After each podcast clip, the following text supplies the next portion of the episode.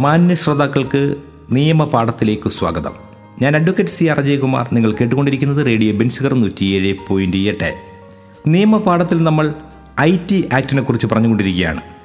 അശ്ലീലം കലർന്ന ഉള്ളടക്കം ഇലക്ട്രോണിക് മാധ്യമത്തിലൂടെ പ്രസിദ്ധീകരിക്കുകയും പ്രചരിപ്പിക്കുകയും ചെയ്യുന്നത് മൂന്ന് വർഷം വരെ തടവും അഞ്ച് ലക്ഷം രൂപ വരെ പിഴയും ശിക്ഷ വിധിക്കാവുന്ന കുറ്റകൃത്യമാണ്.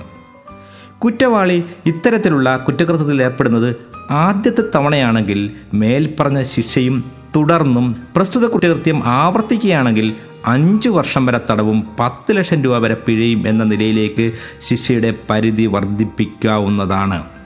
വിമല പോലീസിനെ സമീപിക്കുന്നു. യാതൊരു നിവൃത്തിയുമില്ലാത്ത അവസ്ഥയാണ്. അപ്പോൾ പോലീസ് വിമലയുടെ നിസ്സഹായാവസ്ഥ മനസ്സിലാക്കിക്കൊണ്ട് വിമല വാദിയായിരിക്കുന്ന ഈ കേസിൽ വിമലയുടെ വിശദാംശങ്ങൾ പുറത്തുവിടില്ല എന്നുള്ള ഉറപ്പോടുകൂടി തന്നെയാണ് കേസ് അന്വേഷണത്തിൽ മുന്നോട്ട് പോകുന്നത്. മാന്യനായ ചെറുപ്പക്കാരന് ബാക്കി മൂന്ന് ലക്ഷം രൂപ നൽകാമെന്ന് പറഞ്ഞിട്ട് വിമലയെ കൊണ്ട് പോലീസ് അയാളെ വിളിപ്പിക്കുന്നു.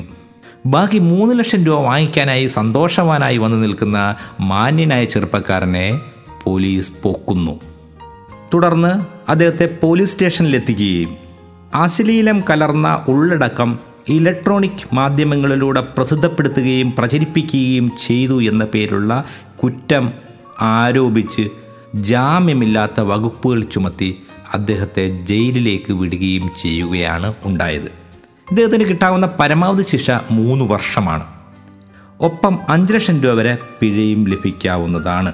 ഐ ടി നിയമപ്രകാരമുള്ള കുറ്റകൃത്യം നടന്നിട്ടുണ്ടെന്ന് ഒരു പോലീസ് ഉദ്യോഗസ്ഥനോ സർക്കാർ അധികാരപ്പെടുത്തിയിട്ടുള്ള മറ്റേതെങ്കിലും ഉദ്യോഗസ്ഥനോ ന്യായമായി സംശയം തോന്നുന്ന പക്ഷം പ്രസ്തുത ഉദ്യോഗസ്ഥന് പൊതുസ്ഥലങ്ങളിൽ പ്രവേശിച്ച് കുറ്റവാളികൾക്കായി തിരച്ചിൽ നടത്തുന്നതിനും വാറണ്ടില്ലാതെ കുറ്റവാളികളെ അറസ്റ്റ് ചെയ്യുന്നതിനും നിയമം വ്യവസ്ഥ ചെയ്യുന്നുണ്ട്.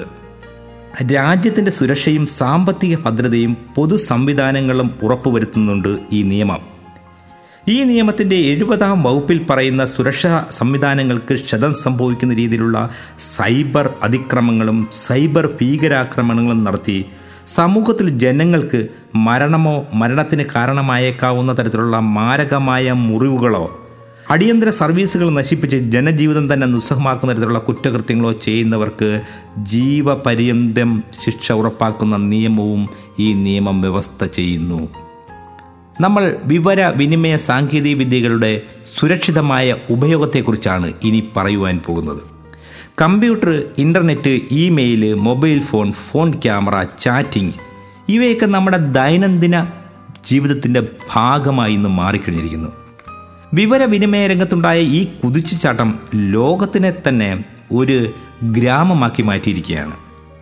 ഭരണം വിദ്യാഭ്യാസം സാമ്പത്തിക രംഗം ആരോഗ്യം തുടങ്ങിയ സമസ്ത മേഖലകളിലും വിപ്ലവകരമായ മാറ്റങ്ങൾ നമുക്കിന്ന് കാണാനാവും.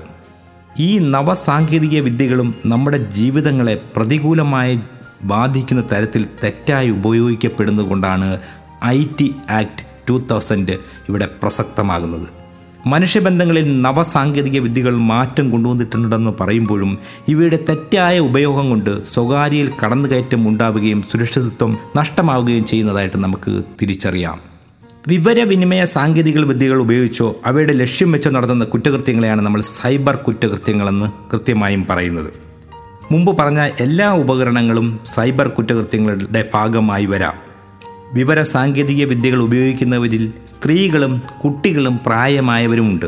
ഇവയുടെ സങ്കീർണതകൾ വ്യക്തമായി മനസ്സിലാക്കാത്ത ധാരാളം പേർ ഇവരിലുണ്ടാകും അതുകൊണ്ട് തന്നെ സൈബർ കുറ്റകൃത്യങ്ങൾക്ക് പെട്ടെന്ന് ഇരയാകുന്നത് കൂടുതലും സ്ത്രീകളും വൃദ്ധന്മാരും ഒക്കെ ആയിട്ടുള്ള ആളുകളായിരിക്കും സൈബർ ലോകത്ത് വ്യക്തിപരമായ വിവരങ്ങൾ എളുപ്പം ലഭ്യമാണ്. ഫേസ്ബുക്ക് തുടങ്ങിയ സാമൂഹിക ശൃംഖലകൾ വഴി ഇത്തരം വ്യക്തിപരമായ വിവരങ്ങളും ഫോട്ടോകളും ആർക്കും ലഭ്യമാകുന്നതാണ്. ഇത് സൈബർ കുറ്റകൃത്യങ്ങൾക്കുള്ള വളമായി മാറുകയും ചെയ്യുന്നു. മൂന്ന് തരത്തിലാണ് സൈബർ കുറ്റകൃത്യങ്ങൾ പ്രധാനമായിട്ടുമുള്ളത്. ഒന്ന് വ്യക്തികൾക്കെതിരായിട്ടുള്ള കുറ്റങ്ങൾ. രണ്ട് സാമ്പത്തിക കുറ്റങ്ങൾ.